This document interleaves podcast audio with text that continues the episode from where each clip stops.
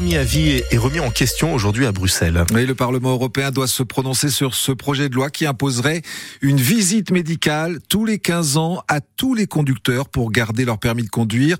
L'idée est loin de faire l'unanimité. Christelle Caillot vous a posé la question à Beaumont-sur-Sarthe. Et ce qui revient le plus souvent dans la bouche des Sartois, c'est Robert qui nous le dit. Je l'ai eu en 73 et ça me ferait mal au cœur de perdre mon permis. Alors à 70 ans, il veut bien faire un examen médical, mais pas question de repasser le permis. Quand je vois les jeunes et même les gendarmes qui font des fautes de conduite, je peux vous dire que j'ai pas de souci là-dessus. À la rigueur, peut-être un petit examen, mais le permis est à vie, il est à vie, on n'en change pas. Chloé a 20 ans, elle n'a pas encore le permis. Elle angoisse déjà s'il faut passer un examen médical dans 15 ans. Déjà, on a du mal à le, à le passer, c'est compliqué à passer. Et si en plus on doit repasser un examen tous les 15 ans, ça va être euh, une source de stress en plus. quoi. À partir d'un certain âge, d'accord, pourquoi pas, mais tous les 15 ans, je sais pas trop. Ça va être long et ça va être compliqué à faire passer tout le monde. Marcel dit oui, mais pour les personnes âgées. Une visite médicale, je voudrais bien, de remettre en question un petit peu comme pouvoir si on est toujours capable de conduire ou pas. Jacqueline a 70 ans, elle dit être une bonne conductrice. L'examen médical, d'accord, mais pour les autres, pas pour elle. J'ai le permis depuis 50 ans, puis je roule tous les jours, donc c'est bon. Mais voilà, ça peut être utile quand même de. Il y a beaucoup de gens qui ne se rendent pas compte qu'ils peuvent pas conduire. En Sarthe, l'année dernière, il y a eu 460 accidents qui ont fait 29 morts et 551 blessés. Et vous, êtes-vous prêt à passer cette visite médicale tous les 15 ans et donc risquer de perdre votre permis et de conduire? On vous pose la question ce matin.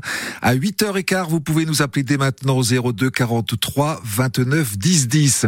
Au centre hospitalier du Mans, le personnel des urgences sera en grève demain. Ils veulent alerter sur la prise en charge des patients atteints de troubles psychiatriques. C'est une conséquence directe du manque de place à l'EPSM d'Alonne qui manque de place et de psychiatres. Ils se retrouvent donc aux urgences dans des situations intenables et inhumaines pour les équipes médicales qui évoquent des malades attachés à leur lit pendant des jours. Les témoignages sont à lire sur francebleu.fr et sur votre appli ici. Le décès de Jean-Pierre Soisson, victime d'un cancer à 89 ans, l'élu de centre droit, figure politique, hein, maire d'Auxerre pendant 28 ans, plusieurs fois ministre, dans huit gouvernements sous quatre présidents. Il avait également été élu à la tête de la région Bourgogne en 98 avec le euh, soutien du Front National. Euh, François Fillon, lui, est attendu devant la Cour de cassation ce matin à 10h. L'audience est à 10h, effectivement. C'est le dernier recours pour euh, l'ancien Premier ministre sartois condamné en appel il y a deux ans dans l'affaire des emplois fictifs de sa femme, Pénélope. Quatre ans de prison, dont un ferme, 375 000 euros d'amende. François Fillon qui nie toujours les faits. La procédure judiciaire a été trop rapide. Elle a manqué d'impartialité selon lui. Le Conseil constitutionnel lui a d'ailleurs donné raison euh, récemment. Il espère donc être entendu par la Cour de cassation et obtenir un troisième procès. Son avocat, maître François-Henri Briard.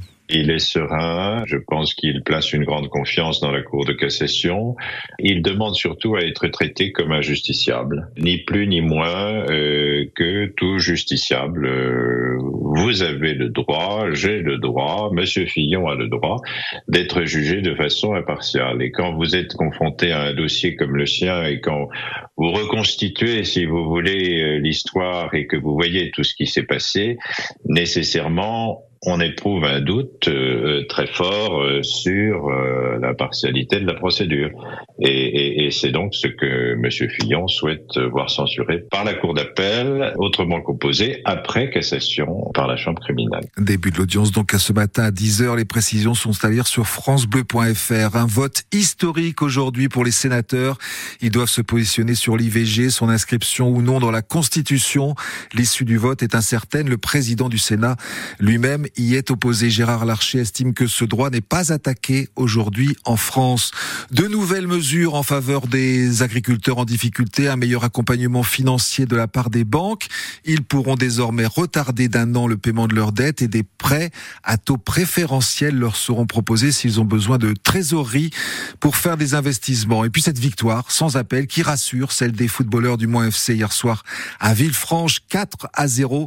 Les Manceaux qui quittent la zone de relégation qui remonte à la dixième place du classement de national avant de recevoir le Gaulle FC samedi au stade Marie-Marvin. A priori, pas de pluie aujourd'hui, Grégory. A priori, mais du froid ce matin qui est de retour, car on a quelques petites gelées hein, signalées au Breil sur